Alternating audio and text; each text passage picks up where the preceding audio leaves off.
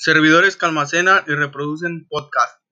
SoundCloud, plataforma de distribución de audio en línea, permite la distribución, promoción y grabación de audio de sus usuarios. Evox, servidor de almacenamiento de podcast, tras el cual se puede escuchar, descargar o compartir audios en redes sociales.